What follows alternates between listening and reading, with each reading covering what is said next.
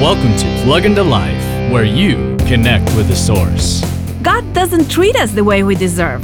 In Luke 15:12, when the younger son said, "Father, give me the share of the estate that falls to me," in fact, he was saying, "I wish you were dead, and I want my inheritance now." The father graciously gave him his part before the appropriate time. When the son came back, his father could have reminded him of how undeserving he was. Instead, the father ran to him, embraced him, kissed him, and threw a party in his honor. God never treats us as we deserve. No, instead, He celebrates when we come back to Him. He says, Let us eat and celebrate, for this son of mine was dead and has come to life again. He was lost and has been found. Woohoo! For more insights and resources, plug into Jesus101.tv. That's Jesus101.tv.